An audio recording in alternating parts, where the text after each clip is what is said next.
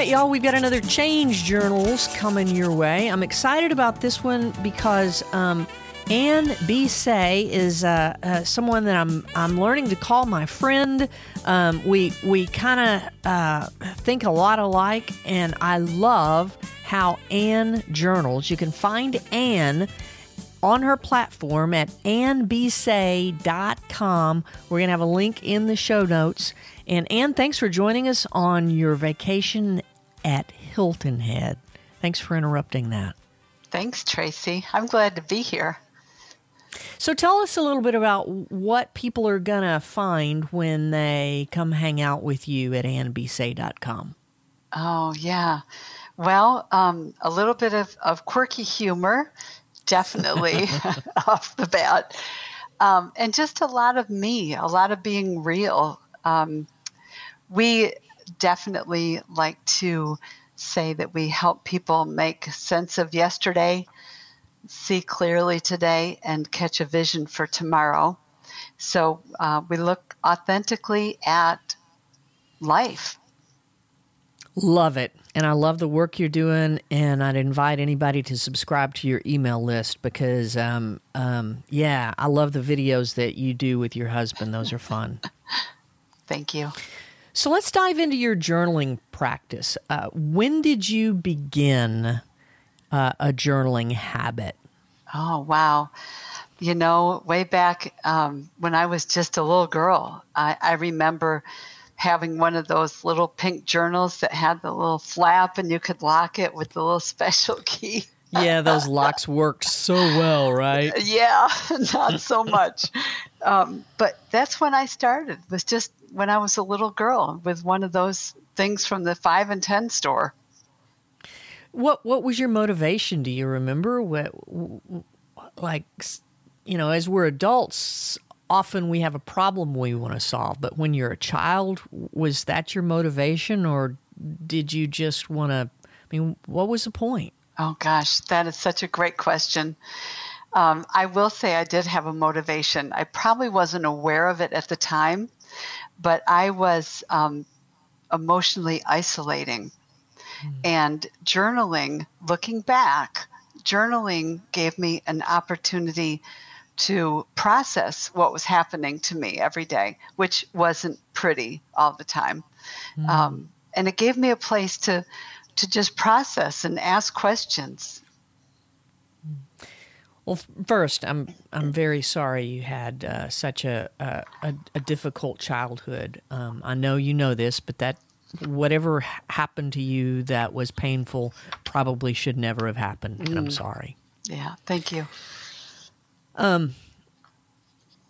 So, as an adult, uh, as, as, as you've kind of either did, let me make sure I get this right. Did you end up coming back to journaling as an adult or have you always journaled since you were that little girl with the, the pink journal? You know i haven't always journaled. I think i okay. stopped journaling in college. Um, and i think it was when i met my husband my first husband and got married and started having babies. And every mom out there knows that when you start having babies stuff like journaling it doesn't happen. So there was probably, oh gosh, almost 20 years that I didn't journal. 15 to 20 years that I, I didn't. And I do remember the day I walked into a bookstore and bought a journal again and knew it was time to start. What was that like? It was very freeing. It was like it was like going into a hardware store and, and seeing the hammer that you knew you needed, you know, for this project. I knew that I, I actually, I, Tracy, I had just dropped my children off on, at the airport to fly back south to see their dad. And life wasn't going very well. So I stopped by the mall just to grab a coffee and walk around, catch my breath, and walked into the bookstore and sat down with my brand new journal and just started writing. It was exactly what I needed at that time. How frequently did you write after that first day? Oh, probably that in the beginning, probably two or three times a week. Yeah. Mm. Yeah.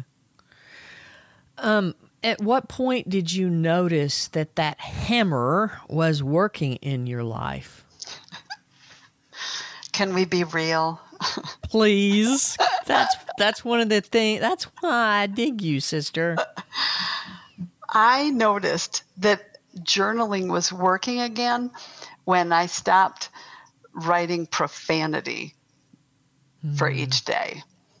When it started to shift from the negative slime that was coming out of my mouth to okay what are you going to do now going forward. When when that shift happened i knew that things were happening in my life. So you needed to just get rid of some negative emotions. What were the emotions do you think? Can you name them um, frustration was a big okay. one. Disappointment at my own decisions that I had made, mm. fear over the immediate future. Um, is that enough? Confusion from a faith perspective. Where was God in all this? Mm. Why was this happening? If God was real, how was I going to get a hold of him? Hmm. And did it kind of did it happen gradually looking back at those journal entries or did you just kind of go, "Oh, wait a minute. I've shifted from venting to the next thing?" It was I think it was a pretty quick process. I still have that journal, by the way. And um, if you hear that I've passed away, would you please get it before my children can find it? okay. I have people with strict orders find that thing and get rid of it. Um, yeah. But I save it, I guess, because it's testimony, you know, is testimony to progress. Sure. But it was a pretty quick, I think it was a pretty quick process. What happened in my life shifted very rapidly after that. Um, in the next six months, you know, there was major transition, and a lot of that um, stuff that was in my life that was sort of that spiral of death um, was turning, you know, and becoming a spiral of life. Do you know which one fed the other? Were circumstances changing that were so your journal entries were changing, or was it vice versa, or all of the above? I think it was all of the above, and mm-hmm. it was um, you know, I, I just really believe that God hears the prayers in our heart and paraphrases them. And, you know, it's like, well, I know what you really meant, Anne. And so I'm going to give you what you really meant. And in, in this whole cry of, you know, just looking for clarity and, and trying to stop the drowning cycle in my life, um, God met me in that place. And He met me hearing my voice as a 19 and 20 year old telling people about the goodness of God's love. Mm. And when when I heard that voice in my head, I felt like really God had shown up, had answered my prayer and shown up and was going, okay, now you're really going to meet my goodness because things couldn't be worse than they are right now and we're going to mm-hmm. move you into a season where there's life and hope and a vision for tomorrow. Wow, that's powerful, Anne. What does your practice look like right now? oh, Tracy, it's just gotten even better. I have discovered that journaling has become for me a two way conversation with the Lord. So, moving from a little girl who was asking questions like, um, why is this happening to me? Then moving to um, an adult who says, God, what do you think of me? They're saying this. What do you think of me? And mm. and allowing him to speak through my journaling hand it's mm. become a conversation instead of a place to get rid of all that stuff that's in my head. Oh, wow. How frequently do you journal nowadays? Pretty much every day.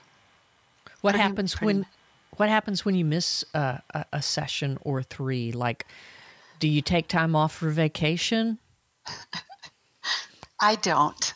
I hmm. am very partial to my morning time. So mm-hmm. I still get up very early. Even here at Hilton Head, I get up very early. mm-hmm. And if I miss a day, um, it's almost like a sense of loss because when you frame this in in terms of a conversation in terms of a relationship a dialogue and you're you're living with someone you know your spouse or your mom or your kids and can you imagine being in the house with them for a whole day or two and not talking? It's just it's awkward in a sense so I, at the very least, I will simply say, you know, good morning, Lord. What's on your mind today? What's on your heart for me today? At the very least, there's that question. Hmm. And then it may extend into, you know, my work for the day. You know, here's what's on my to do list. What do you think is the most important thing I should get done today? Hmm. How long does that usually take you? Hmm between 15 and 30 minutes. Okay. Depends how quickly I can get quiet. Oh, what do you mean by that? Oh, my mind is always going in 10 different directions. So the first thing I have to do, Tracy, is just quiet my thoughts. And so I kind of, um, I have a, a quiet place I go to in my mind. Sometimes it looks like the beach when I'm all alone there. Sometimes it might look like a hammock up on the side of a lake, but I go there in my mind. I just imagine myself there. And um, on my way, as I walk to the hammock, I just put down my to do list. I put down my my books. I put down my la- in my mind. I'm putting mm-hmm. all these things down sure. so that by the time I get to my little hammock, I just come I come with a clean slate. I come with a clean mind. So if I can get there in a few minutes, um, you know, then the conversation can start quicker. Sometimes I play a song just to get my mind on something else other than my to-do list. Oh, see that I love the, the, the idea of that and and I, I have Alexa set up to start some music. Nice. But the minute I grab my phone, to find a song to play the song, I'm done. I'm just done. Wow. Um, okay. Name three tools that you feel like you just have to have in order to execute your your your practice every day. Ah. Okay. The first one is always I have to have that quiet place I can go to in my mind. I have to have that scene, so to speak. Um, after that, my journal and a pen. Hmm. And, and are you just, picky about your pen and your notebooks and stuff, or whatever? I I am. I like I like pens that write smoothly. Um, yeah. I don't think I have pretty handwriting. You know, some people they have pretty handwriting. I didn't get that gene, but there's there are pens that that I like that that I write well. My chiropractor has a good stock of them, so I'm apt to grab one on my way out the door. nice. I like so it. I like I like my pen and I like my journals. My journals can be those composition notebooks, you know, yeah. from school. You can get them in the fall for a, a penny each. Um, and, and those, they look cool. Oh yeah, they make them so pretty now. yeah. Yeah. So those are probably my first tools, having a quiet place and then having my just my pen and my journal. And then the third thing I would say is just a, a scripture verse to help mm. focus. You know, just something. I love reading through Psalms and Proverbs because it's easy to grab just a line or two. You know, right now I'm I'm pretty hung up on Psalm 23 you know, mm, my cup yeah. runs over. And when I think about that, it's like, well, it can only run, you know, can only overflow if I'm standing still and I'm being quiet. Otherwise, mm. it's spilling over. If I'm use, running around, sorry. I'm spilling all over the place. It's messy. Yeah. We we use Psalm 23 as kind of a funeral dirge dirge thing, but it's really a celebration of of of our relationship with God, isn't it? Mm-hmm. It is.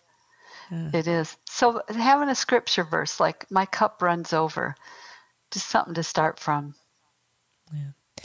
Uh, I haven't done this in a while, but I've filled up uh, two small notebooks um, uh, rewriting different verses in Psalms starting at the beginning. And oh my goodness, Eugene Peterson's version, um, the message, it gives me, I mean, it, it just, it's delightful until it's not. And then it's like, oh my goodness, there's some deep stuff. David, David struggled and he was, you know, he was God's chosen. And man, if that dude had a rough life, then it's like, oh, it's okay if I struggle too, right? Yes. Yeah. I love how often he says, Yet I will. Yet I will. Yet I know. Because he, he's very open with his feelings. Mm-hmm. But he always says, Okay, this is how I feel, but I know. Yet I know this and he stands on what he knows over what he feels. He gets after God sometimes too, and every single time but one, he ends with a praise. Every mm. psalm except one, and then one is just it's like about halfway through, and it's just real depressing. I can't remember which one it is, but oh, you know it when you see it, right? Yeah, yeah. So, what in, what encouragement or advice do you have someone who's uh, uh, struggling uh, with a journaling practice or quieting their mind or any of the things that you can struggle with? Wow. You know, there's a couple simple things that people can do. Uh, one of the first things that helped me just explore this more was um, realizing that God desires to speak to me. And mm. his word is the primary way he speaks, but he can speak to us through our soul, through our mind and our emotions.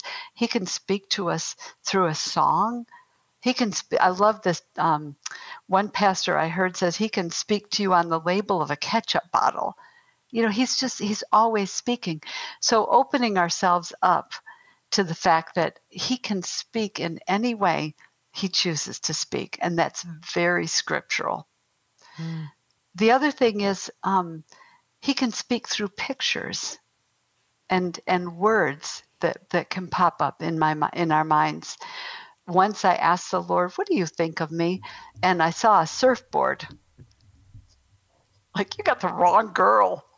No, I, I think that's I think that's right. So sometimes pictures and words um, and then and and then just being aware that he knows our thoughts before we think them. So go with that very first quest that very first thought that comes into your mind before you quit answering the question. If i say to the lord what do you think of me right now? the first thing i usually hear is i love you so much. And i hear mm. that before i'm even done answering the question so we really want to pay attention to those first thoughts and then test the fruit. Is it good?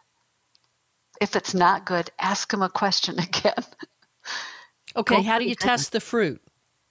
Well, God's thoughts towards us are always loving, they're always encouraging, they always point to a good future for us. They, they reflect his heart towards us. So if if I'm struggling with um, self doubt, which, as you, my friend, know, I do occasionally. Me too, sister. Then, and I think, God, what are you thinking of me? And I hear something like, well, if you would just stay off of Facebook more often. you know, does that feel like love? Does that encourage me? does that make me feel like his presence is just wrapped around me? Not so much. Not so much.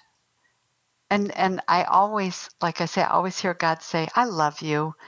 I just I just want the best for you. So then I say, well, what can I do to partner with you to bring the best for me?